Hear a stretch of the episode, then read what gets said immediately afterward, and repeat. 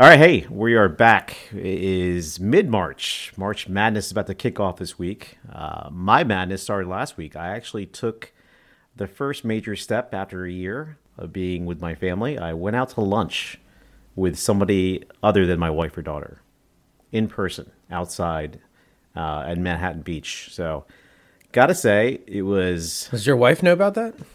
Yes. shh. Shh. Can't tell her that yet. Um, maybe I shouldn't have said anything. You're listening to No U Turn, a podcast about the exciting changes in transportation and the technology that is playing a key role in leading us into the future. There will be some detours along the way, but there's no turning back. And now to your hosts, Basil Yap, Chris Fernando, and Robbie Singh.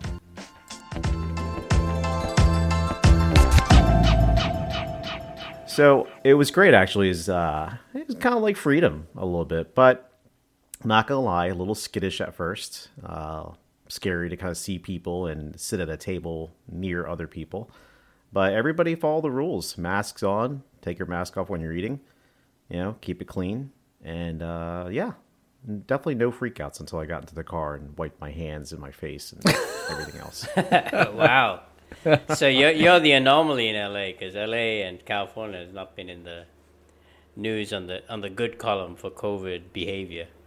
Yeah, it's uh, once people start hearing there's loosening of the restrictions, uh, they basically translate that into it's time to party.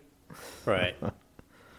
yeah, I, people are just so pent up that they want to get out any any reason they have to get out and and enjoy the weather and enjoy visiting other people. So, was this a business meeting?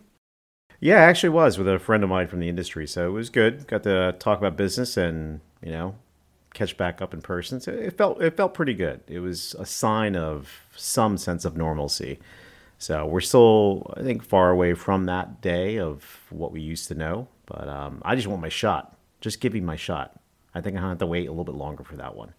But uh, but I heard you were um, you guys were or Basil, you were taking some shots this weekend, right? yeah, I got I got lucky. I volunteered at a um, a clinic, uh, a big uh, clinic they had here in the city, Winston Salem, and um, and at the end of it, they had some shots left over because of the um, you know the expiration shelf life. They had to administer them. So some volunteers that hadn't been hadn't got their shot yet were able to get them. So got the one J and J one time shot. But that whole, I will have to say, the logistics for that whole operation, they probably vaccinated about three to four thousand people, I think, that day, and it wow. was just, it was amazing. I mean, they had everything worked out from the flow of people in. They in this particular place, they got out of their cars, and um, and then came in. They had all the chairs spaced out. People sat down in the chair. They, you know, scanned their um, their record, gave them a shot. They waited 15 minutes and they were out. So I mean, they were turning people over and getting people in and out pretty quickly. So that was pretty. I was fortunate. I'm glad to have it. To to that'll just help me uh, traveling in the future. But um, so so sounds like my dog's uh, celebrating your shot as well in the background here. But uh, yeah, hey, North Carolina is uh, doing good things with the rollout because I'm, I'm scheduled to get my first dose tomorrow. So um, I won't get the J and J, but I'm not sure which one I'm going to get. I'm assuming it's one of the two uh, two shot doses, but I'm I'm pretty excited uh, about about that tomorrow. So um, yeah, nice first in flight first shots. Come on, LA. Come on, Hollywood. Yeah, well, hey, you know, I'm probably going to get some shots tonight, but probably something different. It may or may not help with COVID. It'll just make me a little sleepy. It's all good. well, but, there. Uh, yeah. You know, I was telling um, my wife today. I think Hamilton is missing an opportunity with uh, the song from the musical Hamilton. Not going to miss my shot. They need to be like a whole PR campaign with those guys wow. about getting their Good first one. shot. Drop the meme. One. Drop that meme, Basil. yeah, that's a good one. The meme factory. Well, I guess the logistics discussion and getting shot is all appropriate uh, as we as we introduce our guest uh, for this episode. But uh, I think we have some news to uh, talk through before we get to our guest. Yeah, I'm seeing a lot with uh, quite a few stories around the medical drone delivery market. You know, uh, Wait, are you delivering drones or? Oh yeah, thank you. Always mix that up. Drone medical delivery. There you go. God, always correcting me. I Appreciate it, Chris. But yeah, that market. I mean, I'm looking at numbers. Some of the numbers are throwing out there, you know, up to a billion dollars by 2027, maybe even sooner. And you know, that's pretty amazing. So I started doing some research and looking back. Yeah, there is a, quite a bit of real activity happening you know, across the world. And speaking of, uh, you know, drone medical deliveries, I mean, Basil, you've, you've had experience with that firsthand. With your Another first, work. another Yeah. first. Yeah, we've been fortunate um, in in North Carolina have uh, um, well some of the first drone medical package delivery operations, starting in uh, in Raleigh with WakeMed, in uh, Matternet and UPS, um, which we'll hear about today, and then uh, and then expanding to some other locations. So, you know, at the end of the IPP back in uh, October of last year, we had five drone delivery Acronym alert. yeah, IP integration pilot program, the UAS integration pilot program, which was um, a program that FAA and uh, US DOT Department of Transportation um, ran. Um, at the end of that three year program, we had five uh, routine operations in North Carolina, and four of those were associated with medical package delivery. So we had um, WakeMed that was delivering uh, blood specimens via drone with UPS in Raleigh. We had um, Wake Forest Baptist Health in Winston Salem delivering uh, pharmaceutical items, including an infusion um, that had a shelf life of about an hour. It was delivered via drone to the infusion clinic from the pharmacy.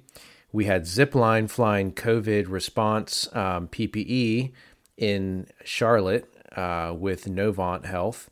And then we had Volansi flying um, vaccines with Merck, which is a big pharmaceutical company, and it's gotten a lot of attention recently because they're helping um, produce the J and J vaccine. Um, but uh, in Wilson, North Carolina, so those are the four medical package delivery operations we had, and then the last one was uh, well, it wasn't a medical package, but it was COVID related. Was Walmart partnered with Causey and Flytrex, and they are flying uh, supplies that you could order from Walmart to a neighborhood, and uh, that way people could shelter in place or stay in place, or if they're immunocompromised or or elderly, they had access to drone deliveries. So that's that's pretty exciting. So yeah, we've been really fortunate. So yeah, there's definitely a market. We've seen the market here start, but there's a lot of work to do. Chris, you were you did a um, you know a study, the UAM study for NASA, and I think one of the things you looked at was the impact of UAM in in the medical space as well. Yeah, the, one of the, the markets that we focused on was the air ambulance market, um, which is interesting because uh, obviously we touch it, touch on that. Uh, um, I think we'll touch on that today, but um, you know, partially it was, uh, you know, how do we win over the public with this new technology, and and typically, if you're saving lives, if you're fighting for freedom, uh, public will put up with a little bit extra noise, a little bit extra expense. Um, so there was that uh, angle um, for for kind of determining that that's a viable market.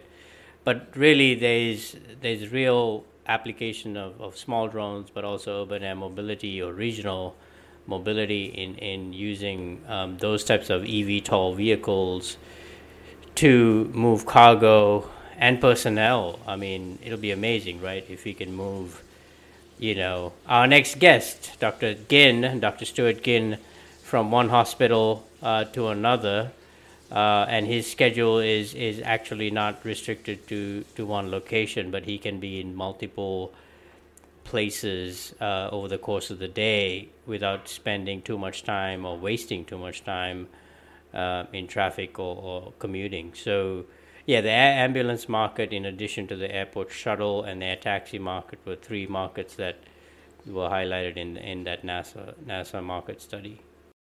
And Ravi, I think there's this um, what medical marijuana market to to deliver to via drones in the California area. Uh, yep. Of course, of course, California. Yeah, I control you guys. Yeah, it's okay. I mean, uh, every Wednesday gummies are half off for drone deliveries. So.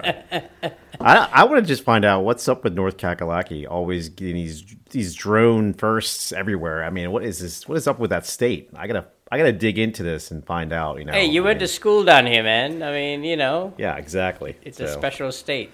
We we like to be first in a lot of things. Yeah, not all yeah. is uh, not all is good, but most most aviation related things are good. All right, guys, we have a special guest tonight. Um, this is, I know a lot have said, uh, have called me Dr. Drone in the past, but this is the real, legit Dr. Drone.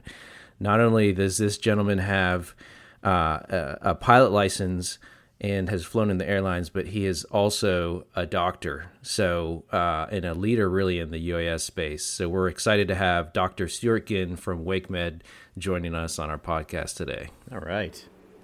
Thanks, Bizzle. Finally, a real doctor. Thanks, guys. Awesome. Yeah. Yeah, you didn't say doctor of what, but that's okay. awesome. Welcome, Stuart. Glad, glad to have you on. Thanks, thanks for having me, guys. This has been a uh, a while coming here, right, guys? Yeah, yeah. It's I mean, part of my success at NCDOT is due to to Stuart. So I, I owe a lot to him. So I'm excited to bring him on and, and tell his story. And um, he's always I, I'll be honest, every time um, I talk with him or have him on a panel, I always learn something uh, something really interest, interesting about the industry that I didn't know. So hopefully that'll be the same for you guys. I I concur. And how many doctors are there who have ATPLs? And a- acronym acronym I gotta spell out the acronym air traffic sorry air transport pilot's license ATPL. So that's that's some of the feedback we got. So we we need to make sure that you know our guests know what we're talking about and don't go off in in aviation jargon. But I guess we have to watch out for medical jargon today as well. Probably so. Yeah. I'll try to keep a lid on it. It's an acronym nightmare here, the medical field and aviation. So I'm excited to hear about, yeah, how you, you have a pilot's license and you're a doctor. So it's two different fields, sort of, but then there are some similarities and some, you know, common ground that uh, lead to innovation. So definitely exciting and a, a great mix here, Stuart. So glad to have you on board today and um, looking forward to it. Let's go have some fun. Yeah, sounds great, guys. So where did it start, Stuart? Tell us about how you got into aviation um, and how you really ended up to in your position that you are today.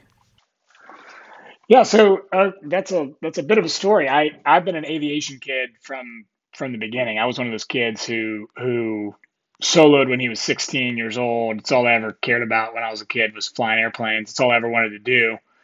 Uh, I actually, you know, so I started. I you know I'm one of these kids who started taking flying lessons by mowing grass. You know, when I was in high school and when I was 14 and 15, I learned at Smith Reynolds Airport there in Winston Salem. I soloed Nice. there. Yeah, I you know so I aviation was kind of in my blood from the beginning and and uh, and got my pilot's license while I was in college. And then you know I was an English major in college. And and uh, because I wanted to be a pilot and I and I like lit. So I I uh, while I was in school I went to University of Virginia. And while I was there I, I kind of kept pushing. I kept I got my instrument rating and I got a commercial license and I became a flight instructor and so I joined the local flight school there, just sort of part time, and and then when I graduated college in 2000, I was able to. I initially went down to Florida and was a flight instructor at one of the big mills, and then uh, I, I I had an opportunity to move back to DC uh, about six months later, and uh, was really fortunate to get a job at an airline called Atlantic Coast Airlines, which was at the time the largest United Express carrier uh, based in, in Dulles. And they subsequently became um, independent there and then promptly went out of business right around the time I left. And so I, I was lucky and did that for about, that was from 2000 to about just 2001 to about 2004. And I just got so I was an FO on a Jetstream 41 turboprop and then a CRJ 200 based out of Dulles, and I flew out of Chicago a lot. and I loved it. I mean, it was you know kind of like the the dream come true, of flying airplanes for a living. But to be honest, I started getting bored pretty quickly. This will be a recurring theme, you might notice. and uh, I got, you know, I just got. Re- I had always been interested in math and science. I grew up in a sort of a medical family, and and uh, so I just got more and more interested in that.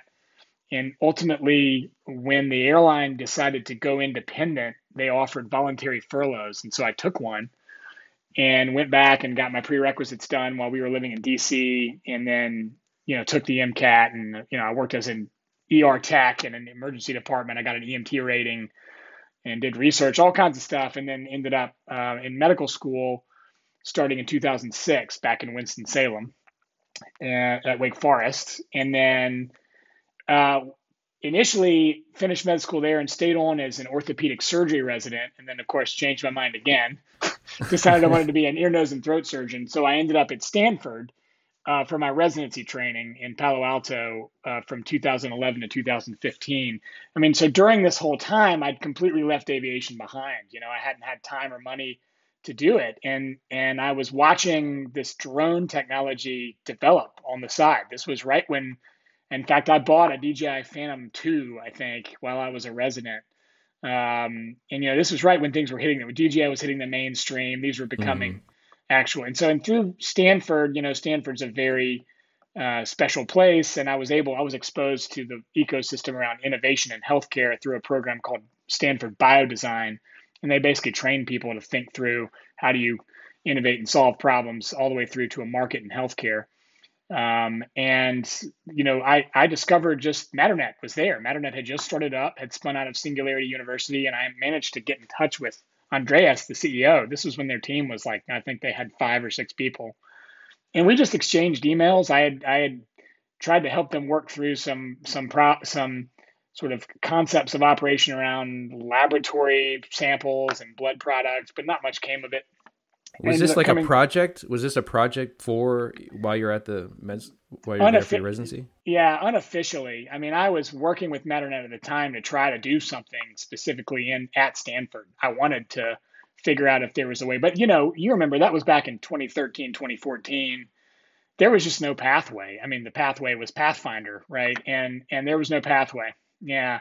So that evolved, and when I came to Raleigh in 2015 to join Wake WakeMed uh, in my current job, I also sort of came here under the condition that I would help them start an innovation program at WakeMed separate to my clinical job. And, and then immediately there was momentum around the drone industry. And so these two things came together very sort of very fluidly.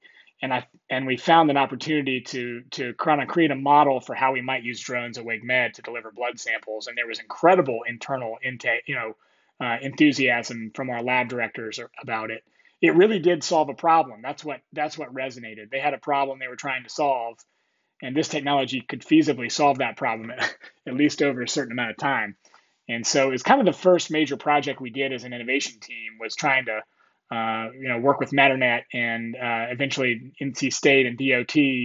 And then the IPP was announced, Basil, as you know, and that's when you guys came to us and said, "Hey, would you like to join this this project?" And and the rest is kind of history. We all, you know, the, the DOT and your team applied, uh, you know, using that ConOps we developed, and and then we we went into business, sort of.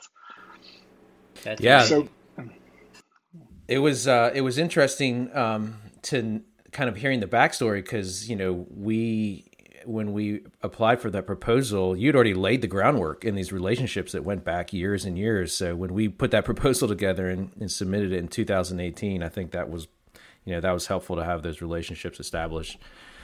It told a good story. Yeah, I think so. Was, I was very persistent. I mean, it, it, was really a good sign to me. It was almost a litmus test I was performing when I first got here, around specifically around what this institution's tolerance for innovation would be. And I mean, I went, I went and sort of talked to a couple mentors about the idea. Hey, I'd like to find a way to onboard drones into our operations. I think it would be really valuable for the industry and for us. And and I was sent immediately to the head lawyer wow. at WakeMed. Literally, they said, "Well, you need to go talk to this person first. and and she was more than supportive. In fact, it it started a conversation about our our bigger innovation vision, and uh, so the rest has been history. I mean, with with you know ups and downs, as I don't have to tell you about, but um, I thought it was interesting the way that I, I agree. It had been a lot, sort of a, a lot of work and a long time coming. But you know, that's the way these things tend to go. I think. the great thing is yeah. that it seems like no wasn't the first answer. It was like, okay, let's let's not say no. Let's just go figure this out. How can we actually get it done and, and initiate or implement something like this? So that's that's a yeah. positive sign for the the folks that you're actually working with. So great. It's true, and that was a, really validating experience. I, I was sure they were going to say you're completely crazy, and I, you know, and I was also very upfront with them. I wanted to sort of mitigate and be very honest. I said, you know, this is a brand new technology, and it's it's in its infancy, and there will be issues, and so you have to be willing to tolerate that. And this is kind of bleeding edge stuff, and and I said, I remember, I, I you know, just to try to sort of you know drive the point home i remember saying something to the effect of i mean it's it's very possible that if we do this we'll crash a drone just trying to scare yeah. them and just trying to scare them and the response was immediately oh we uh, you know they crashed an ambulance last week. You know it's kind of like you know just, just you know it, give, it makes you realize it's just you're working on a different you know different sort of toleration of risk than they than we're used to in the aviation industry and with the faa yeah. for better or for worse what are some of those challenges? I mean, it'd be interesting because you you kind of started off a little bit having experience kind of setting it up with the relationship with Matternet, and of course the IPP comes along, and you're beginning everything at uh, WakeMed in terms of the innovation side, that department. What are some of the God the biggest challenges? I can imagine quite a few, but some that stand out for you know in terms of implementing, testing the what are some of the failures? Were there times where you just were like, okay, God, how much more can we go through before we hit the success milestone, right? Yeah, that's a great. I mean that that is fairly accurate. We, you know, the biggest challenges, like I, you know, like I said, we had a lot of internal support. I, I think this has been a story that tends to repeat itself, despite what you read in the news around drones and and sort of public opinion. Although that's obviously changing favorably as we as we all have observed as people sort of acclimate to the technology and realize what it can do for us all. But but uh, we had so much internal support because it's just such a fascinating idea. And I, will go back to this a couple times probably during this whole conversation, but really and truly, they saw an immediate need. Uh, the the uh, the analogy I used to try to communicate this internally was for pneumatic tube systems, and I talk about this a lot now because it really did resonate with them. I mean, pneumatic tube systems that live inside walls and root ceilings are, are ubiquitous in healthcare systems.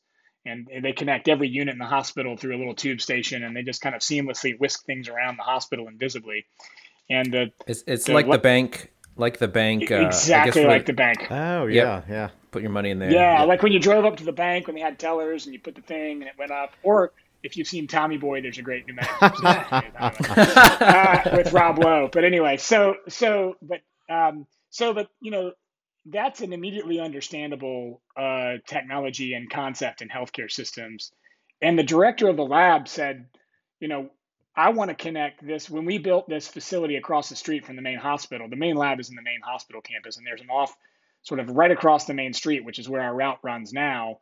There's a freestanding surgery center and clinics and imaging center, and there's a bunch of clinical services there. When they built that, which is a relatively new building, he really lobbied hard to get them to install a uh, a pneumatic tube system under the road because the volume of labs coming across to his lab was going to be substantial every day, and they said no, it was going to cost him a couple million dollars. Wow. And he he immediately said, "Well, this was the tube system I asked for, you know, years ago." so I mean, to me, it validated this need, but but in terms of challenges, it was the little details around around integrating into our actual operations. The little things that so many of us, this will probably come up again. I'm kind of uh, fanatical about this, but it, it, it we we tend to approach this technology in the industry like an aviation and aerospace technology, but a lot of the challenges are on actually letting the customers and users integrate it and figure out how it changes their operations and impacts their operations. Now that wasn't a difficult problem to solve, but we had to think through all these security issues around our facility, are we allowed on the roof? What about uh, the the steel beams in the roof, and are they interfering with the uh, with the uh, magnetic, you know, or whatever the, cap, the the electronic capture system that the Matternet drone right. uses? Uh, we have MRIs uh, that are both on trucks and in buildings, and they had magnetized some of this. All those little issues, a lot of them were around facilities, personnel, and, and safety. Wow. Um, and operationally, it was pretty straightforward, but those were the, the biggest challenges. And we had to align a lot of stakeholders internally. I mean, we had the team that went after this internally was huge. It's it's totally invisible to the industry side, sort of the aviation industry side, but and we had a team of 10 people at WakeMed who were just uh, just working to integrate this into our operation. So initially it was a big lift, but it, but once we got it once we got it rolling, it was a lot easier. So, how does this type of innovation compare to innovation in, in the healthcare sector? So, and and I ask that from from the technology standpoint, but also from the regulatory standpoint, because I think we have a lot to learn from other industries that as you know, the aviation, we, we think we're special, right? As aviators or in the industry and don't want to, don't necessarily lean on other industries. And I, I, I, on the regulatory side, I think, you know, how do these vaccines get approved for, you know, use in a year? Well, yeah. let, let me apply that, that process to getting drone operations approved in a year and send that to FAA. Yeah, yeah, it'd be great. Yeah, exactly. I, so I, have tried. It's I mean, it's it's F, FDA and FAA. I mean, so can you speak to that a little bit? Yeah, definitely. Um, so first of all, nobody thinks they're more special than surgeons. Nobody in the world thinks they're more special. I promise you. So, so my, I've been a oh, pilot man. and a surgeon. so, uh, but, uh, you, so you are special then.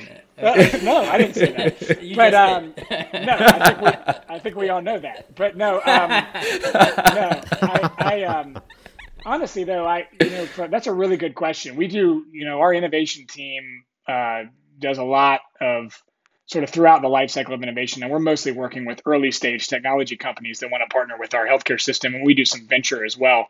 Um, but we're we're contacting companies with a lot of sort of small scale technology and then there are obviously uh, on sort of a healthcare system level, you're dealing with a lot of partnerships and, and with with much larger companies who also innovate, like GE and Siemens, and, and we have partnerships with all those all those companies. From a regulatory standpoint, yeah, I agree that that we could learn a lot. Part of it really comes down to how you tolerate and manage risk. And I know that sounds really obvious, but strange as it sounds, in some ways, now, now I'm not talking about from a business standpoint, but from a from a regulatory standpoint, risk is just a part of what we do in medicine and surgery.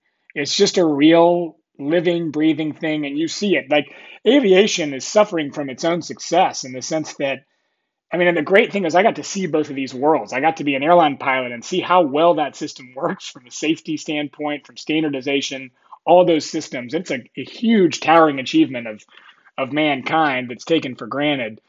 And then over to the healthcare and surgery side, where it's much more chaotic and there's a lot of more direct risk that we just accept because we have to. And so I think that kind of, in some ways, permeates everything we do. While we're not as good at managing safety as airlines are, because maybe the deck is stacked against us to some degree, from an innovation standpoint, it's just understood that some risk is necessary. So, so there's why, a, so sorry to yeah. interrupt, but why could yeah. you expand on why are yeah. you why are we you willing to take that risk on in the medical profession and it's okay for loss of life and you know the the the blood lo- rules and the blood laws in me- the medical profession but it's not in the aviation profession that's a really good question i don't know that i know the answer i have a theory sure. um, and the theory is that it's such a human experience. Medicine and surgery is such a human endeavor. We all kind of intuitively understand it and understand those risks. We've been sick. We've we've had family members who were sick, and some of us have, many of us have been through surgery, and uh, or or contacted, you know, been impacted by medical technology positively and negatively. I just think it's a it's a relatively shared human experience so we all kind of have access to it. We all have access to some degree to the benefits, but but we all share some of the risks. The FAA's challenge and, and is that you know again on the one hand they're they're suffering from their own success and the standards for safety for this new industry are incredibly high as we all know and they should be. But but uh, it's more unilateral is is my theory. The FAA is probably feels like they're standing on an island, and it's just all up to them to make sure that everyone is safe and that the system doesn't the new technology doesn't impact the really good system they've already built. And and so to me that's part of the dynamic part of that comes down to a question of access this is not a technology that a lot of people have access to and familiarity with yet um, drones and evtols and advanced air mobility but they will um, but right now, it's part of the whole question about social license. In healthcare, we just have more social license. People are more tolerant of that shared risk, and I think that permeates up into the regulatory levels as well. I mean, they'd never admit it, but it, but it's true. Thank you. One of the things we learned when we were putting together a safety case for the FAA is there. It was when they looked at these new drone operations, it was strictly only the risk associated with um, you know, the ground risk and the air risk, but it, you couldn't factor in if this particular drone mission had a life saving effect. So they didn't know how to factor in these outside, you know, impacts. And and we it's not just me- medical package delivery; it's also things like, um, you know, you're replacing a drone operation that was a someone climbing a tower to do inspection. Well, there's a risk for that individual to climb the tower. They just didn't know how to quantify that and then give credit for it, which I think if we approach, I think some of these life saving, you know, medical drone missions, I think we should, you know, that's one way to try to get uh, access to the airspace and be able to implement some of these operations quicker than than normal. Yeah, I think that's a great point. It's like you have to internalize all those those risks that you're avoiding, that you're mitigating, and it's hard to do that because there's not as many yeah. metrics around it. Whereas in healthcare, that's just kind of assumed. And we all understand the risks and and sort of share them. We don't tolerate them, but we share them.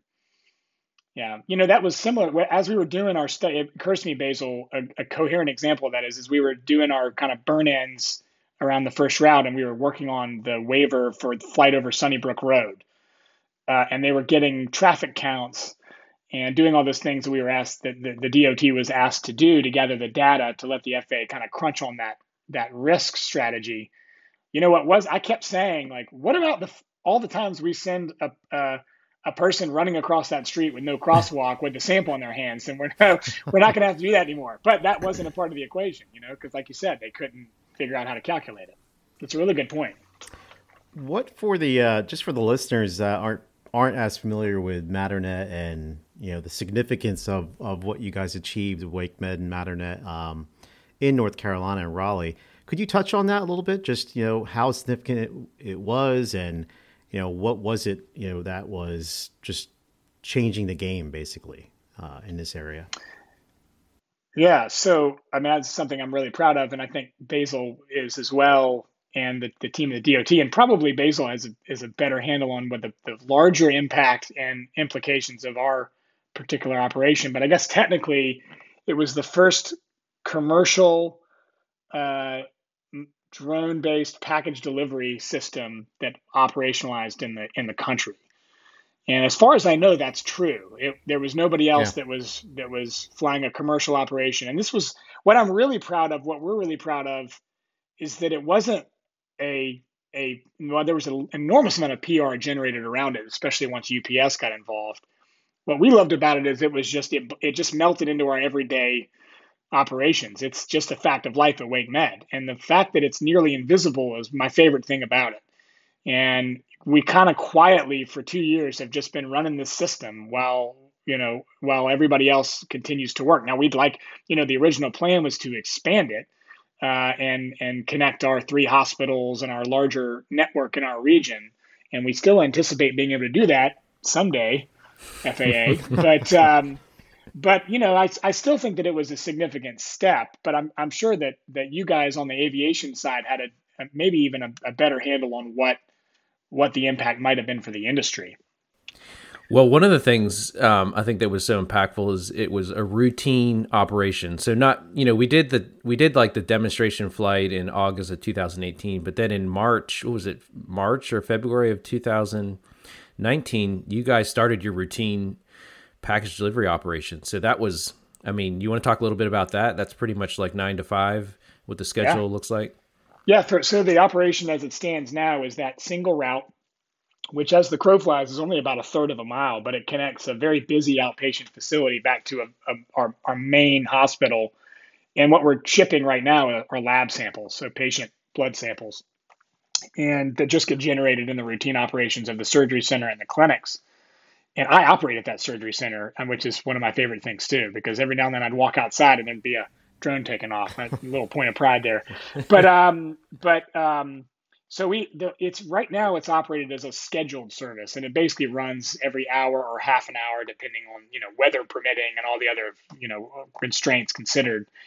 But uh, it is the bulk of our shipments now from between those two facilities are managed by that drone system. And it's just again, it's a tube system. It's a port of life. When when the system goes down, we revert to the old system, which is just it's a it's a stop on the courier uh, network, and our delivery times go from ten minutes to two hours. so you know it, it's a it's a noticeable change when it goes down. Um, but it, it's basically sort of a running, living. And it, what's amazing too is that in the two years it's been running, I have actually seen a drone flying three times. Because hmm. a lot of it's because I spend a lot of time in rooms with no windows. But beyond, but beyond that, you know, it's pretty. In, it, it turns out to be pretty inconspicuous, which which was interesting to us. So one so of the things. Tr- oh, sorry, go ahead so, sorry, just a, a little bit more detail. So they're drawing blood, yeah. and they they have your you know these little vials that you see, and they're putting those in the drone. It's flying it from the surgical center over to the laboratory, which is in their main hospital building, and then they conduct you know the test on the blood. Um, and so typically that would take what it, they go by twice a day in a van or something, or is it twice or? I think they had uh, at times it was supposed to be every hour, but then it, it was really more like two or three times effectively per day, and it was on the on the courier network. And if they had a stat or urgent, they would literally have somebody run across the street. Uh, but that didn't happen that often.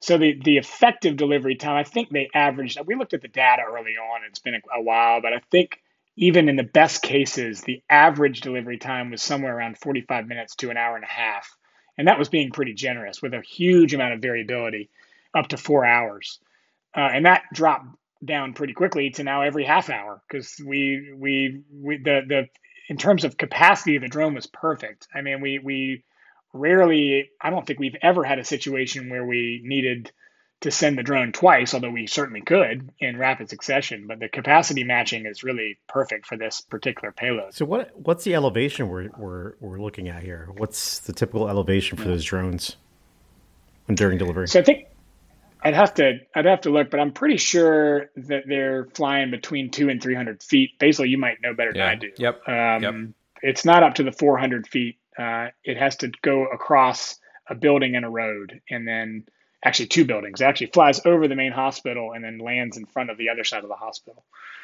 Um, and there, and there's a helipad there. I mean, it's not. It, you know, sometimes you discount. Oh, it's only it's a third of a mile, but it's actually over a pretty busy road, over property that's not owned by WakeMed. Um, over what's there? Is there? I don't think there's a railroad track. There's some other road, and then um, yep, and then you're deconflicting with the helicopter pad, which yeah. you have medevac flights in and out of. So we have two two active helipads on the building and and that you know I probably should have mentioned that with one of the challenges. I mean that's been a, a big limitation is that there's been a tight communication loop obviously between the the, the drone teams and the the dispatchers and that was something we obviously wanted to get a handle on pretty quickly. What bottom line is if there's a drone if there's a heli on the pad or incoming or out or scheduled to out fly out, we just hold the drone. It doesn't fly until there's there's no clearance. But that is a that was a challenge too. Wonder what the and it's very. Oh, go ahead. Yeah, go ahead, sir. Go ahead. Now it was very manual process, so it's just right now it's just direct communications, just because we want that human element in there. What are some of the the weather challenges? I mean, I can imagine with ice in North Carolina that shuts the entire state down. um, you know, if you can't, there's no backup, right? For so a drone would probably be the most logical tool to really get get the delivery done because I'm afraid if anybody left the parking lot in North Carolina when there's ice, you know.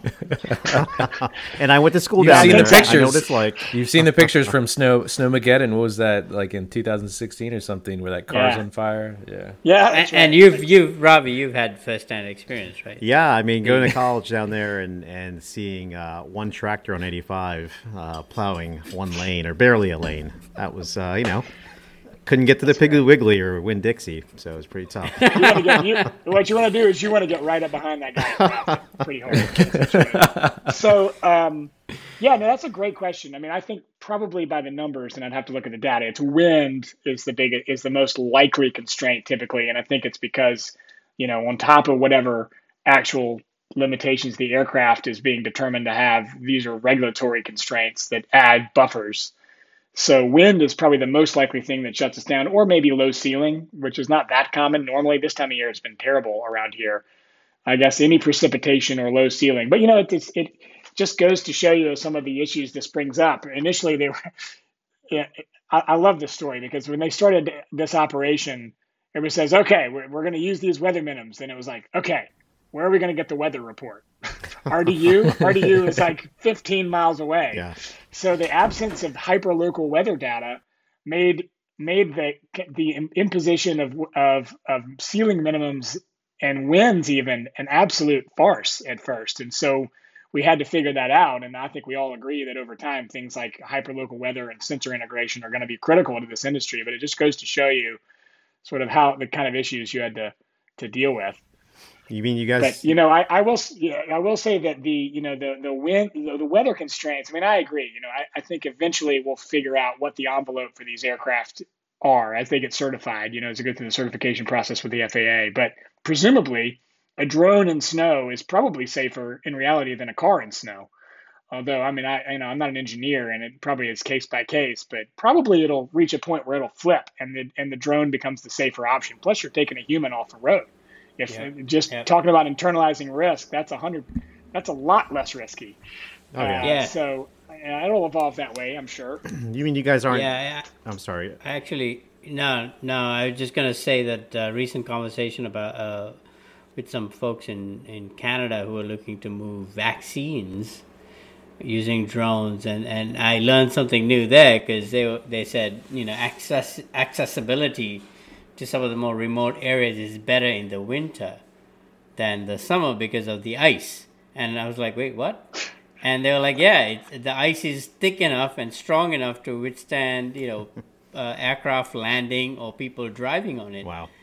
And uh, you know that takes a whole different level of of of, of uh, you know, let's say courage. Um, uh, to, to uh, so yeah, so so one of the things that I, I did want to pivot the conversation into is um, so we've talked a lot about drones and, and package delivery, of course, and the next wave is is you know attack, you know, uh, advanced air mobility, UAM, and whatever the, the acronym of phrase is. Uh, by the way, UAM is Urban Air Mobility. I've been chastised by these two for, for using too many acronyms, so I'm on my I'm trying to be on my best behavior. Um, so so what are your thoughts on, on the next wave of I guess big drone technology and, and healthcare? Yeah, I I have strong opinions about this. As Basil will tell you, I, I actually think, and I'm obviously biased. Uh, I, I look at the industry unfolding around eVTOLs, electric vertical takeoff and landing vehicles, and the essentially human-sized drones, both with pilots and eventually without without them. And obviously, I understand that. I think we all understand that sort of the the moonshot is urban, massively scaled urban transportation systems and a lot of that is in the image of Uber Elevate, which is a whole other discussion. Um, and that's great, and you know that that's a that's a worthy goal as as our as our planet urbanizes over the next decades. It's going to be a challenge worth solving. In the short term, before we have to spend the trillions of dollars on infrastructure that that will cost, probably. Um, Which no one is know, talking about, by the way. which nobody talks about Right. much at all. I love that's my favorite part. Is um, is there's just healthcare is just replete with opportunities to leverage sort of a more accessible aviation technology, like a lot of technologies that I think are are you know the word disruptive gets tossed around a lot, but meaning you know is you know when a when a technology category reaches a point where for whatever reason it becomes accessible, cheap, distributed, uh, you know that's when things that's when industries change and that's personal computers and things like that internet and and you know this might be the an industry that's that's going to do that with aviation and and right now we're all fascinated with it because it's it's aviation but I think there's a time in 50 years when it's not a big deal. And these things are flying around much more routinely and people are used to them. With eVTOLs in healthcare, there's this there's there's a long standing uh, uh, connection between aviation, especially helicopters and healthcare, and it's basically around trauma systems. But you know, over half of of helicopter flights for met, for medical purposes are actually interfacility. So there's a lot of opportunities for healthcare systems to use uh, flying vehicles, especially if they're quieter, safer, and more efficient uh, than helicopters. And I think those things will be critical. Like the, the engineering aspects of the eVTOLs, as an example, will, ha- will be critical. Noise will be hugely important. If we want to be able to use them a lot, which we can in healthcare, then they have to be quiet and they have to be safe. And then I would I would also add that the infrastructure systems that are already in place in healthcare. I mean, there's there's aviation infrastructure built sort of baked in.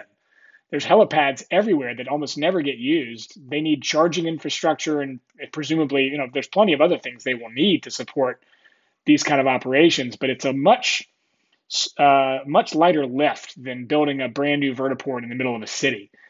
And uh, and then the final thing is that in healthcare, the bar that you have to reach in terms of performance and economic value is lower or higher. I don't know which way to say it than it would be for a massively scaled urban transportation network where everything in healthcare is ridiculously expensive and, and human lives are at stake.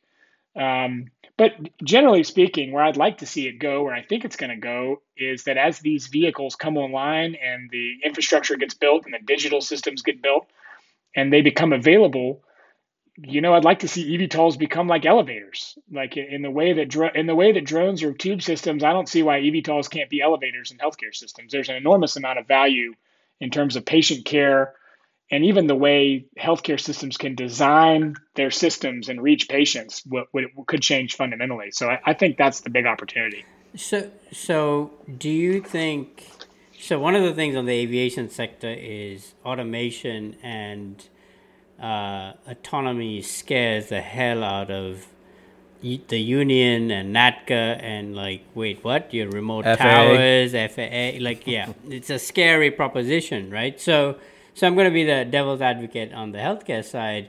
It's like, wait, but we don't need to hire two Stuart Ginns because I could use this eVTOL to get him from Winston-Salem to Raleigh in 30 minutes.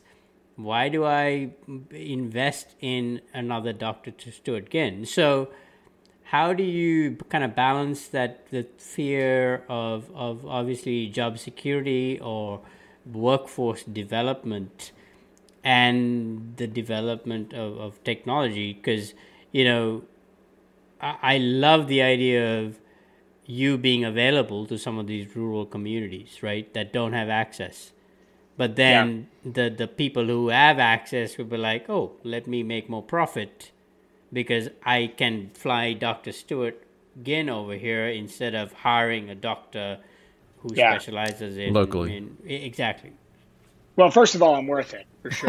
uh, so, but no, that's a really good question. So, so for a couple things. So, um, yeah, the, the A word, automation, is is has implications for technology development, for regulatory development, and for economic development, and even political implications, um, which are important to mitigate. It's not a new story, by the way. You know, in the economic history is just rife with examples of this, uh, of, of whether or not automation kills jobs or creates them. But leaving all that aside in healthcare, first of all, we are working, uh, and I think rural healthcare is a really great place to start talking about this because we are working from a major deficit already in terms of the availability of medical care in rural areas, and and that includes facilities, expertise, technology, people, all of it. And that's getting worse. Rural hospitals are closing, uh, services are consolidating because they're expensive, and it's leaving lots of Americans. Think about it like broadband access. If they're tearing down mm-hmm. towers, already there's deserts, but it's getting worse in healthcare in rural areas. So you're working from a from a deficit to begin with, meaning anything you can do to, to mitigate that and to Im- improve, for instance, access or even like bidirectional access, moving patients in or or practitioners and technology out. Um, the idea being you want to create this nodal infrastructure of very dynamic, uh, fluid access to care.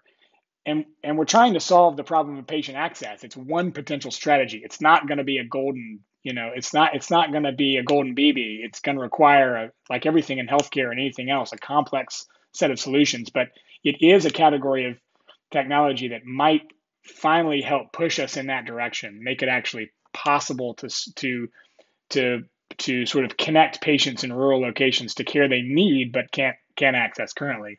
And then the second piece is a little bit separate from that is specifically to eVTOLs and the larger vehicles. I mean, I think I think we probably most of us anticipate, and I'm definitely not. I talk like an expert in aviation, but I'm not. Um, you know that there are going to be pilots or operators or something on board those things initially. And I think we all probably think that's probably a reasonable guess.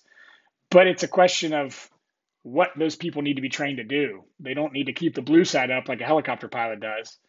Um, they might be more like drone operators. And so, you know, I know we talk about this as SVO or simplified vehicle operations that through the, you know, NASA and the FAA are talking about that. And those are some interesting acronym alert. Thank you. Acronym. so, yeah, but I said simplified vehicle operations. but um, but those uh, you know those systems eh, developing you know healthcare is full of highly trained people involved in the transport of patients already. At WakeMed, we have a I think 120 or 130 people who all they do is transport wow. for healthcare. We do 20, we do 20 to 30,000 transports a year in my healthcare system both into, out of, and to, and to regional healthcare centers around us. And that's mostly trucks and, and cars, but it's an enormous transportation footprint. So a Stuart, lot of those folks you meant, be quick, yeah. Quick question. Sorry, interrupt. You you mentioned a statistic, and I think it's relevant to to your comments now about hel- uh, medevac flights. How many medevac patients that are flown in are they leave the same day? Uh, there's great national level data about this, and it's a, a big controversy in trauma surgery. Remember that trauma, the entire trauma system in, in the United States is is based on transportation, right? It's all about moving the correct the patient, you know, triaging patients and moving them. It's based on the military's constructs they came up with in the 60s and 70s. But there's some shocking statistics about overutilization of, of helicopter transports. And it's not a simple answer. There's market forces in play. There are there's uncertainty on triage on the ground at play, but it's most studies show 50 or 60 percent of patients walk out of the hospital. There it ranges from what what you read. You might read 30 percent. The best I've ever read is 30 percent of patients at a wow. given trauma center get flown in and they walk out of the front front door of the ER, you know, an hour or two later. Wow. Um, it's in in industry terms, that's an acceptable uh, decision and risk because you're trying to balance over triage with under triage. So the general rule is way much better to over triage and not wish you would transport the patient quickly than to under triage and find a patient uh, in a big, you know, having a lot of trouble when they get to the hospital. But still, uh, there's just a lot of opportunity for improvement on that. One thing I wanted to come back to a little bit on the infrastructure side, you had some great points um, with regards to how nobody's talking about the infrastructure requirements, but I was thinking about it's. I would say there's a huge advantage for you know the city planners to start coordinating closely with the the healthcare within the city to understand okay where to locate these types of facilities. What makes the most sense? You know what's the the hospital or healthcare facility able to do um, or accommodate in terms of uh, a vertiport or helipad whichever whatever is going to be in terms of infrastructure and I don't hear that even being discussed. I think that's a that's another thing that you know this discussion has brought light to. Um, it's definitely want to start relaying that to folks that we know within the the transit agencies, the planning side. Um, you know, start to consider that. Yeah, I think that's a great point, Ravi. I mean, I Basil and Chris probably both know this. It's something I'm pretty interested in. Um, I think that it's a gigantic blind spot and a, a looming bottleneck because along with you know if you're not talking to the designers architects engineers uh, people who design and and think through the spaces we live in those are the same people that tend to design transportation systems for one thing they're also intimately familiar with things like zoning and all the issues that come to play when you try to build something in public. Right. And I, I harp on this a lot. This technology will operate in the in the public domain, and it it needs to be managed to some degree like a like a public asset, like a you know. And so the systems we build, the infrastructures we build, digital digital and physical, need to be you know accessible, open, and it can't be a top down approach. And I think that naturally we're spending a lot of time thinking about this as an aerospace technology. I always say maybe just to be annoying, that I, I think this has very little to do with aviation. I think this has everything to do with cities and automate and robots and automation. And you know, I think it's much closer tie, much much more deeply integrated into our day to day, you know, environment than any aviation technology has ever hoped to be. So that has implications for scaling the systems and for regulating them as well. So I, I agree. I think it's a big blind spot.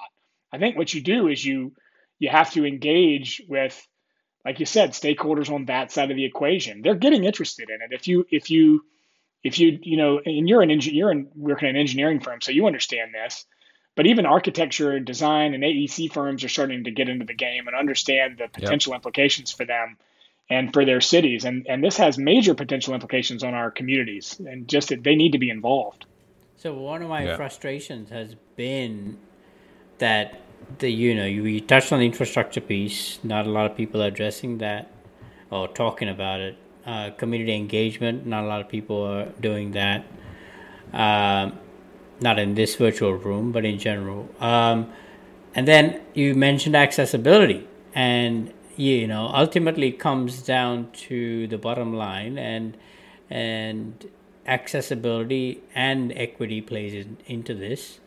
Um, all of those things are not being talked about or addressed or invested in. I mean, we've seen the Archer news, the Joby news, the the bubble that is building, in in, in my opinion, in, in, in urban air mobility. But it is we're, we're we're going down the same path without some of these things being talked about or addressed or researched.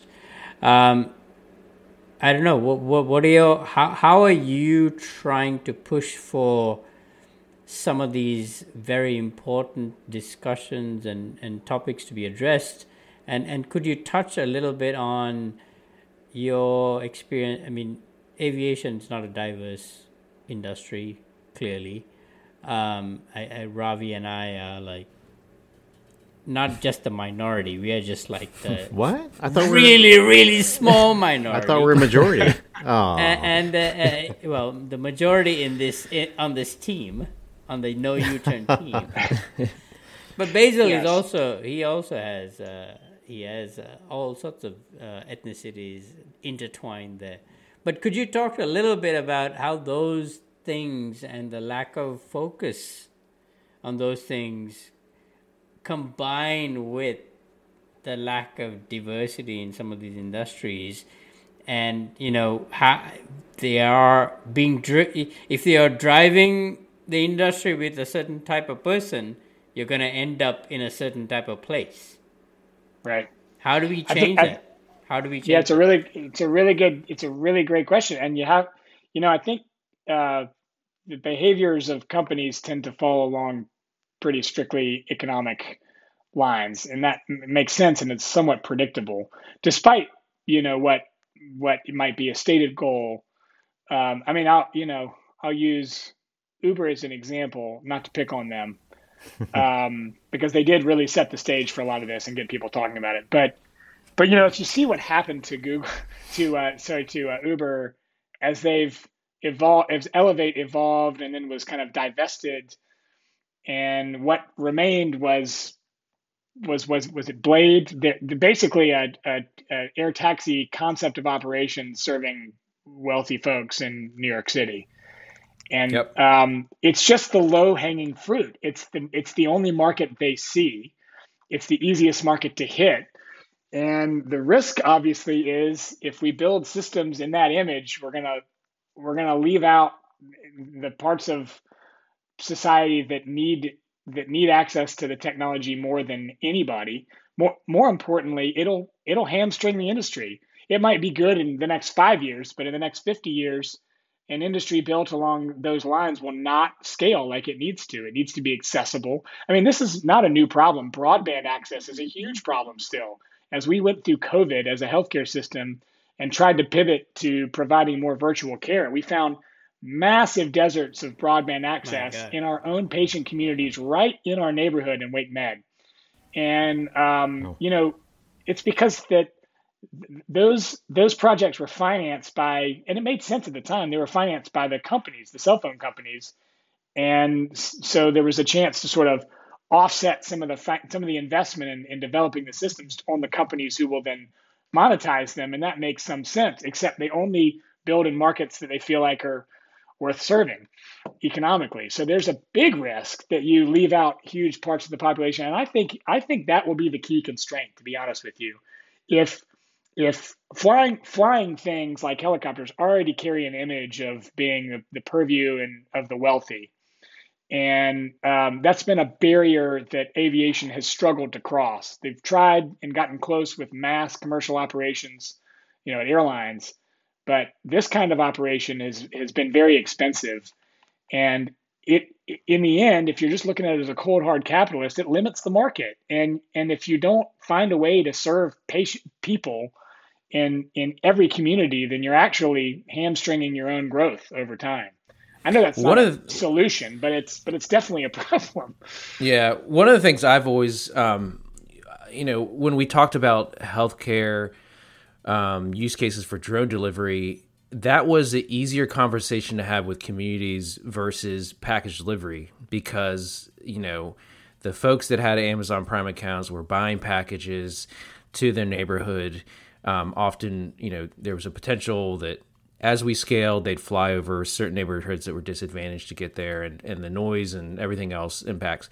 But with healthcare, you know, everyone has access. You know, everyone um, can benefit from improving healthcare outcomes in a state, and I think there's this huge potential, especially as you hit on earlier, rural rural communities, and and being able to to use drones, whether it's you know like like Volansi and Merck are doing now, flying vaccines with their platform in Wilson, North Carolina, but expanding that to the rural parts in the northern in the in the mountains of our state and also on the coast of our state, even outside yeah. of kind of our urban areas. Yeah. And so in, in healthcare, we spend a lot of time talking. Uh, those of us who think about healthcare on a system level and think about innovation in healthcare, you know, sort of beyond medical devices you know, we th- these are what we call social determinants of health. So it's food security, transportation, and shelter, in addition to just access to healthcare services and technology. And everybody in the medical field knows eh, through a lot of rigorous research that it's actually the social determinants of health that impact actual human health and the outcomes mm. much to a much greater effect. And that means they're hard to solve for but it does make it a great guiding star. You know, if you're if you're trying to build systems and businesses with those serving those kinds of markets and needs in mind, things like food deserts for drones, yeah, yep. Uh, which is a really important concept in healthcare, and things like uh, access to medications and laboratory services for drones, and and then as we scale up to eVTOLs, even bringing people in or bringing practitioners to them. I mean, you know, the great thing about healthcare is that it's a it's a while there's plenty of inequity in healthcare because of the way our systems are financed and run, at the end of the day, like when you work at a hospital system like WakeMed, you see everybody. Yeah. You know, in a given day, you're going to go from top to bottom, socioeconomic, and see everybody in between, and that's WakeMed's mission. And and it really is a great equalizer. And in my, you know, that this is kind of why what drives a lot of my uh, passion around this technology in healthcare is that you've got a ready-made reason to serve everybody. And you've got the potential to actually build a business model that will actually work mm-hmm. um, without excluding people while, while creating you know access to healthcare services. To me it's just kind of like a big win. Uh, it won't be easy but but it it it provides a significant amount of focus uh, yeah. when you're when you're building systems. So part part of what oh sorry.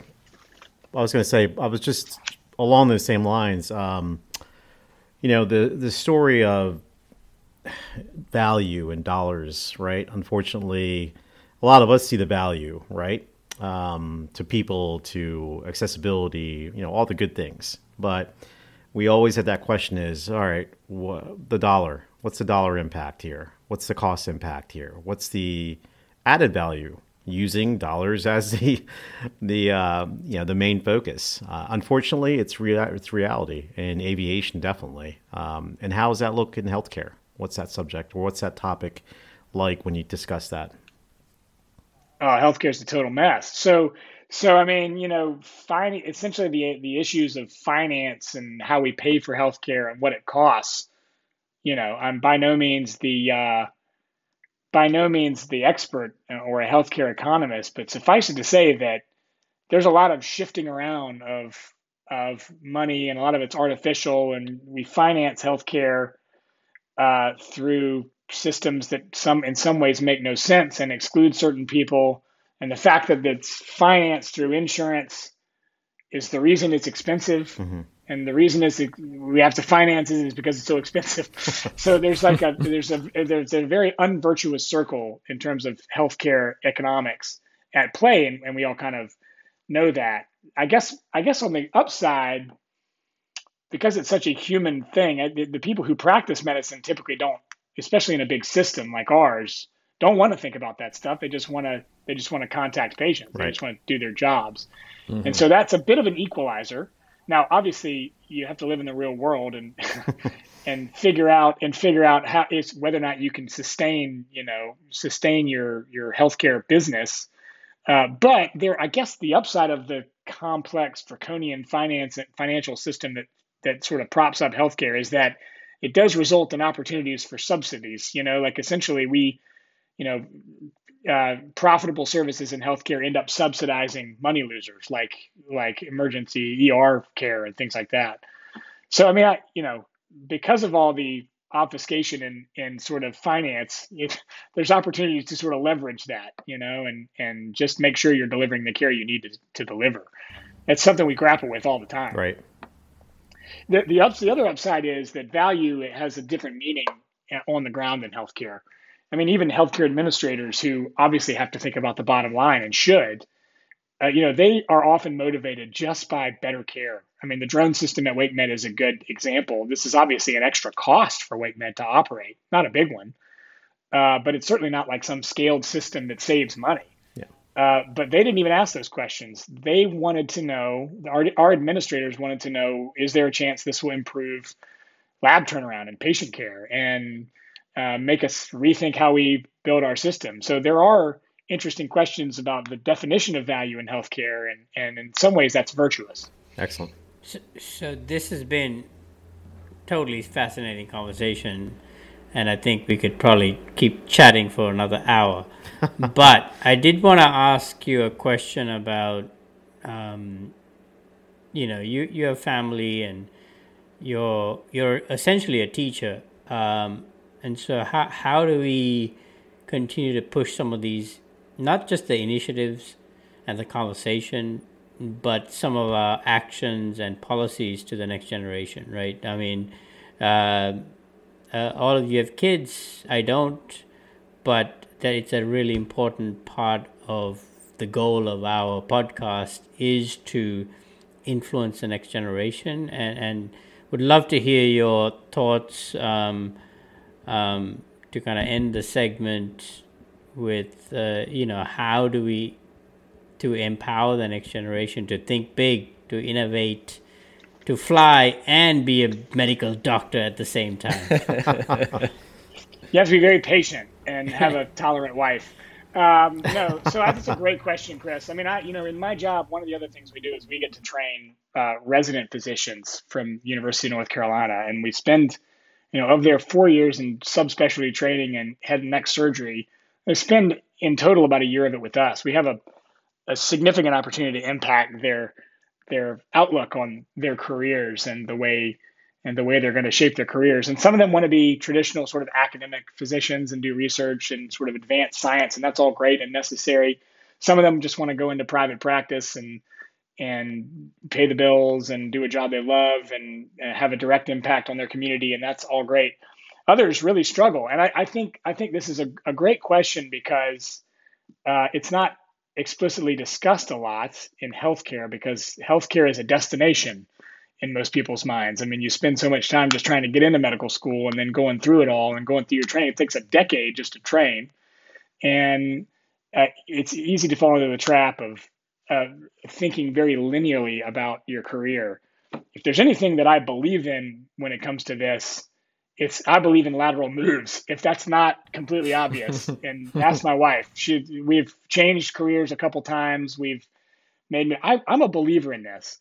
Some of you may have read the book Range. Um, there's a concept about you know there's it's kind of a counterpoint to the classic 10,000 hours. To be an expert at something, you have to pick a subject and then spend the rest of your life be, becoming excellent yeah. at it. Yeah. And probably, and this is anecdotally my experience, definitely not the case. The, the reason I feel like I think differently than some of my colleagues in healthcare is because of my experience at the airlines and the, and the transition I, I made, and probably vice versa too. And I think that's just a, a matter of perspective. And, and I am very tolerant of uh, lateral moves and taking career risk. I think those things usually accrue to benefit for the person willing to take them and the benefits in terms of just your ability to see things in a different way outside of the system you work in are incredibly valuable. And I, so I, I, I worry that people believe that they need to be on one track and go forward forever. And that's that's probably not a good way to think about it. You want a diverse experience and you want to keep yourself interested. I mean, you should get bored a lot and then make a move when you get bored. If you don't, you you'll just stay bored, you know. I, I think this is a critical thing that kids need to teach you know need to learn. I try to teach my kids this like my the family value that i, I tell my wife i want to impart the most on my two boys is just curiosity. Just don't just never get bored. Just keep being curious. And i think that provides you know that applies professionally as well. So so um sidebar it sounds like I need to talk to you about my next phase of my career. oh, I am all about making having people make bad decisions. yeah, I, I, I don't mind making bad decisions. The problem is making a decision about certain things. Yeah. And I get yeah. bored very easily, so I have the same yeah. problem as you. Just uh, do uh, voice acting so, with me. That's all. Yes, um, I, I, I, don't know. Based on the feedback, I don't think I have the voice, but um, so one of the things that I think I know I, I, I said wrap up, but I, I the conversation is so great. We want to keep going. Um, one of the things that we touched on early on in the conversation was the lack of diversity in in aviation, and and obviously we want to promote that through our efforts. Um, how have how does it compare in the health industry, healthcare industry? And are you kind of putting on the spot here? Are you kind of focused on that um, in terms of bringing bringing people of other ethnicities um, and and skin colors uh, based on performance and, and, and obviously education up uh, into that into that group that you've you you're in and and how do you go about that conversation? How do you go about the thought process? What is what is the conversation you have with within yourself with your with your colleagues and with your family? Yeah i think that's a great question. So we so in some ways we're lucky in healthcare. Now i'm sure that if you take a 30,000 foot view of the healthcare system that like a lot of other industries it's it certainly doesn't reflect the the general population. But I do think it's as a as a very very large system, probably well on its way. I'll tell you that more specifically, in my particular training and current job, I've been frequently the minority as sort of. Oh, wow. I mean, I'm wow. I'm a pretty white dude, right? So I mean, I'm a kid from North Carolina. I'm Irish, you know. I mean, maybe that's maybe that counts. Probably not.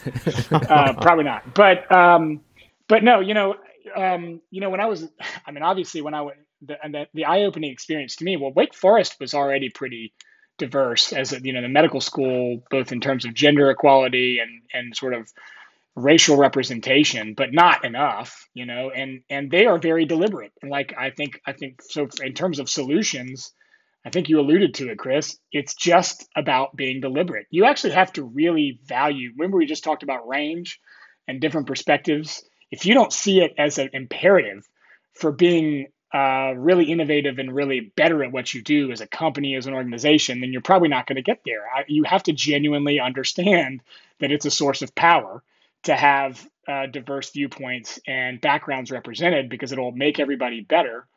And I really don't just mean that as a soundbite. I think most people who've worked in a complex environment like that understand that intuitively, but you still have to be very deliberate. And I, you know, Stanford uh, was not really the real world. I mean, at, at Stanford, I was I was by far the minority in my my group of trainees. You know, my group of twenty trainees. It was more than fifty percent women, and you know, it's West Coast, man. White white, white kids were, you know, I I was not well represented in my program, and that was great. Um, most of the kids were from California and the West Coast, and that's just the way it was. And so they're very deliberate about it. They also have an incredible group of uh, applicants to choose from at Stanford. So again, it's kind of not the real world. In our current job, yeah, we can say without uh, you know, we're in the process of of of making those moves. We've started. We've you know, our most recent hire uh, in my group was an Indian woman. Now, we trained her. She's incredible. Uh, she's one of the best facial plastic surgeons I've ever seen. It wasn't exactly a hard decision, you know, um, but I think it is important that you you have to be just deliberate and somewhat systematic about it. It's it's not hard to find really go. great people there if you're you just looking. You just have to look. You know, but, but that that's simple. the thing, right? I mean, that's the thing. You have to be deliberate. You have to be purposeful, and you have to kind of open yourselves to having a process that's inclusive. And ultimately, yeah. the best man or woman should win out. And if that man or woman is white or black or brown, you're the best person got the job. Yeah. But the problem yeah. is that the the networks and the this and the that work in the favor of and and we want to make sure that we're talking about white domination now. We want to make sure we put in a system that 20, 30 years from now doesn't flip and suddenly it's it's it's you know the other side where people who look like Ravi and me and, and darker skin color are doing the same thing, right? Um, yeah. and, and and and so that is as as much as we invest in innovation and all these new technologies that improve the bottom line of, of healthcare systems and companies, we need to invest in people and the care of our own people. And, and that is something that, you know, I appreciate you bringing up and, and we are passionate about. And we want to continue to promote through the podcast and through our networks is, you know, yeah, we want to win. We want to do cool things but if you're gonna leave people behind, no, we're not. We're not part of that I just equation. Want, yeah. Yeah, and I just want to know if you were a Stanford Tree mascot during the games, but I, sorry. No, no, discussion. not quite. no, not quite.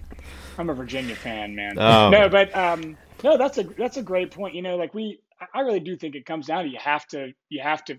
I mean, healthcare in some ways is a great equalizer because day to day, like I said, you're it's it's a very human I mean, the politics is, you know, in this last year, as our politics has gotten so polarized, being at work is like a warm blanket because you see, you see everybody in a single day, and I mean literally everybody from every spectrum of society, every race, color, creed.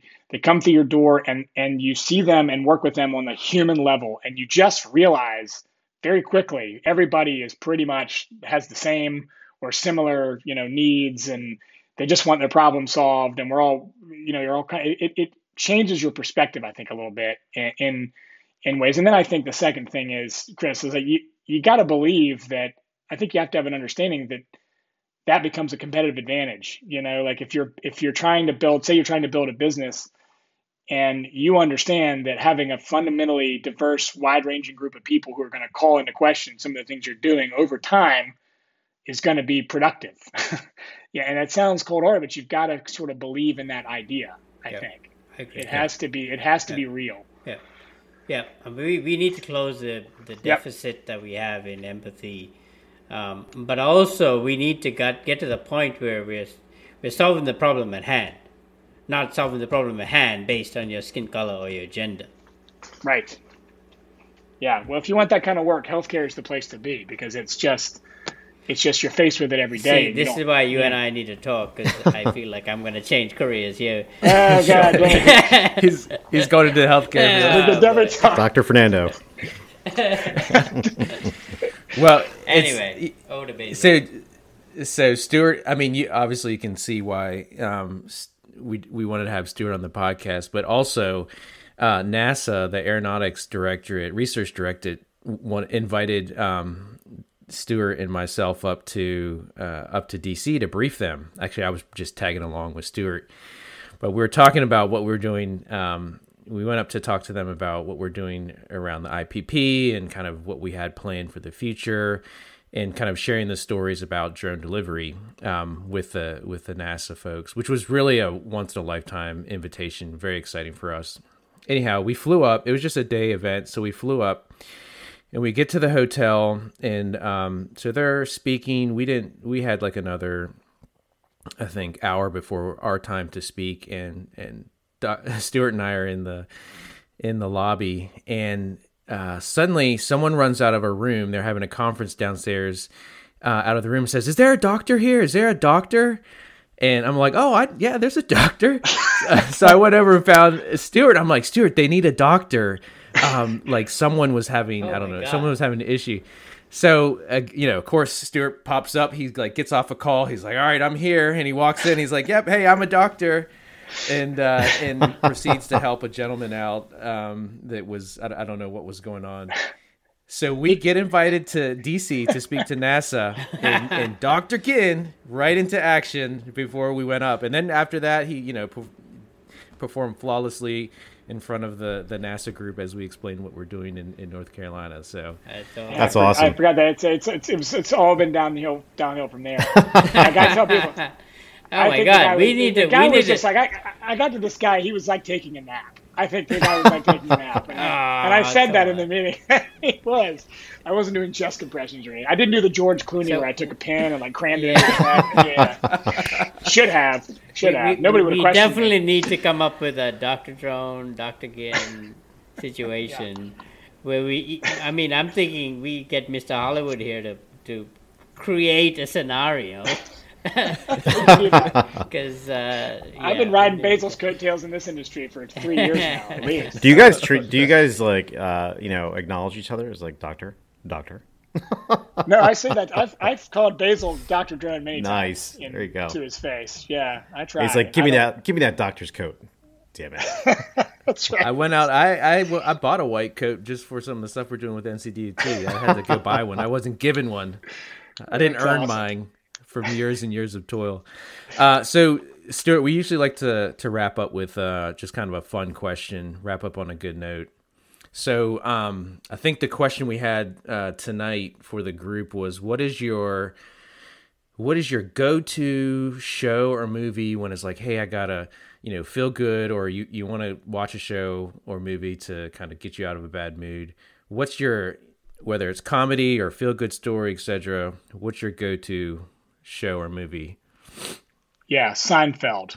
So Seinfeld, I, I've seen every episode of Seinfeld so many times that now I will, and I, I'm not exaggerating. I put it on at bed when I go to sleep. It puts me to sleep. It's like a blanket.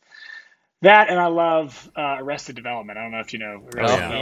Yes, yes. I love Arrested Development. So those are my two. If I really want to laugh, I'll watch Arrested Development. But uh, Seinfeld. You're in good company. You're in good Yeah. company. Do you guys have to answer the same question, or do you already know your, Yeah. your, your answers? no, I'll I'll go next. I yeah, I agree. Arrested Development. I think I've watched that five or six times now. The entire all of the seasons over. So yeah, that's our go-to um go-to funny show.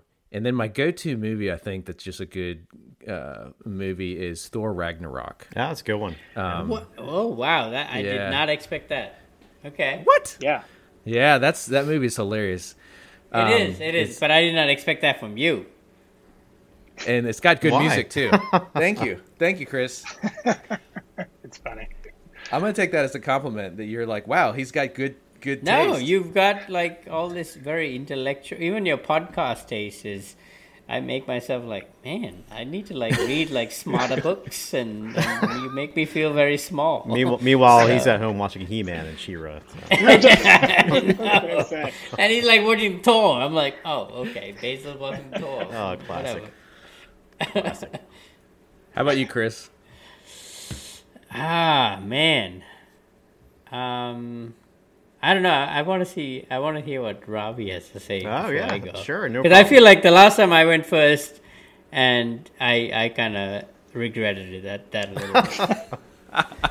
Okay, so mine's mine's pretty easy. The Office. I rewatched the entire oh, season during COVID, and then watching it again. I can watch any single episode, any scene, anytime. You know, I agree with Seinfeld, but those two shows, yeah. But Office puts me in such a good mood. I mean, yeah, you know, I quote Office on text quite often, so pretty much one of the one line, pretty much. But uh, uh, movie. It's a documentary about this uh, amazing, amazing athlete who's a sports hero to many. Uh, his name's Rocky Balboa. The, Philly, the Philly boy. The Philly Uh, boy. hey, he's real, man. He's real. All the He's a movies real are guy. great. They- All the movies except for They Rocky have a Five. statue.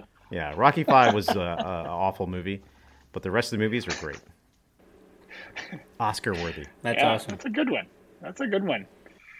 And I agree with The Office. Ob- objectively, The Office is a better show than Seinfeld. I mean, I'll admit it. It, it is an incre- It's nearly a perfect show. It's- I mean, yeah. it- it's incredible. If they could just have an, a But, channel yeah. of just Office, and or just The Office and just Seinfeld, Yeah. twenty four hours a day. Simpsons, Yeah. they have that. I mean, that's another third. yeah. Simpsons is good stuff for sure. Yeah.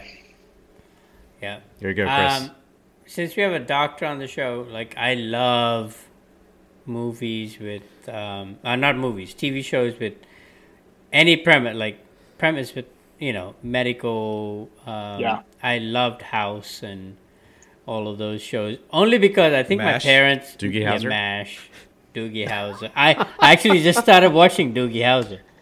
Um, Oh, man. And Trapper John like, MD? Man, I'm I'm I'm old, but only because like if you come from a South Asian background, like they want you to be an engineer, a doctor, a lawyer. of course. Yeah. And when I said I want to be a pilot, they just like, what? A pilot? Like you should go be a doctor, lawyer, or engineer. So Chris. maybe that is like subconsciously what I wanted to kind of, uh, you know, I'm trying to f- fill the gap. So I would say it's hard because I love like House. I think House is probably one of my favorite shows. I've watched it Wow. because his analytical capabilities and his horrible people skills and Yeah. and just like the way he just like it, it reminds me of some of my jobs to be honest. So Yeah. I, I think House is is probably and I've watched it multiple times, so that that's an indication. In terms of movies, um, I'm caught in between like the Indiana Jones series Ugh. and and um, Star Wars. Oh, the Star reason Wars. is both of them. Like so, when I watched Star Wars the first time, I was in a coal basement in Ohio, and I was like eight. Um, and I remember it being scared. I, I, I watched Return of the Jedi, and I was scared out of my life. Um, so that has stuck in my head, and I love Star Wars. Uh, and then uh, Indiana Jones, um, Temple of the Doom is in set in Sri Lanka, where- where I'm Yeah. from. So, like, so I have, and I love that kind of adventurous spirit. So, I think that's a tie for me. Yeah, that's good Which- stuff. I mean, Star Wars. I'm definitely a Star Wars kid, movies wise. I mean, there's no question. I born and raised on that stuff. And actually, somebody mentioned Mash. The, if you've never seen the original Robert Altman movie, Oh, it's great. Mash. Oh my God, it's so great. It's amazing. And it, it, it, as a surgeon, it's one of my favorite. Definitely one of my favorite movies. It's. I watched it two weeks ago. I, I watch it a couple times a year. It's just fantastic. And it's got and it's got uh, Tom Skerritt. I mean, it's got Viper in it. For God's Oh, that's sake. right, yeah. For- I mean, yeah. Don't forget. Which Star Wars is your favorite, uh, Chris?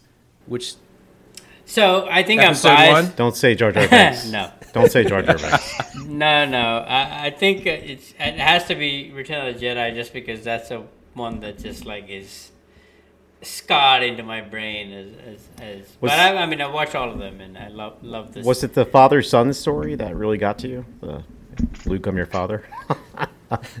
Darth Vader just scared the bejesus out of me. It's good. It's supposed to. yeah, I mean, you know, because you could tell who he was. You know, he, he, he's just like a badass dude. I just loved it. I don't know. Yeah. And I think It is being in a cold thing. basement in Ohio kind of scared me too. I didn't have that. Hopefully, our friend Fred, Fred, Fred is listening in, and and you know, comparing those. It, it's really cold in, in Ohio, Fred. All right, with that, we're rolling the outro. Thank you for listening to our podcast, No U Turn, hosted by Chris Fernando, Ravi Singh, and me, Basil Yap. We have help from Abby Joyner, who edits our podcast, and our artwork was designed by Terry Ann Fernando at On Point Design. Don't forget to follow us on Instagram at No U Turn underscore podcast. There we post pictures from our stories, and you can leave us feedback.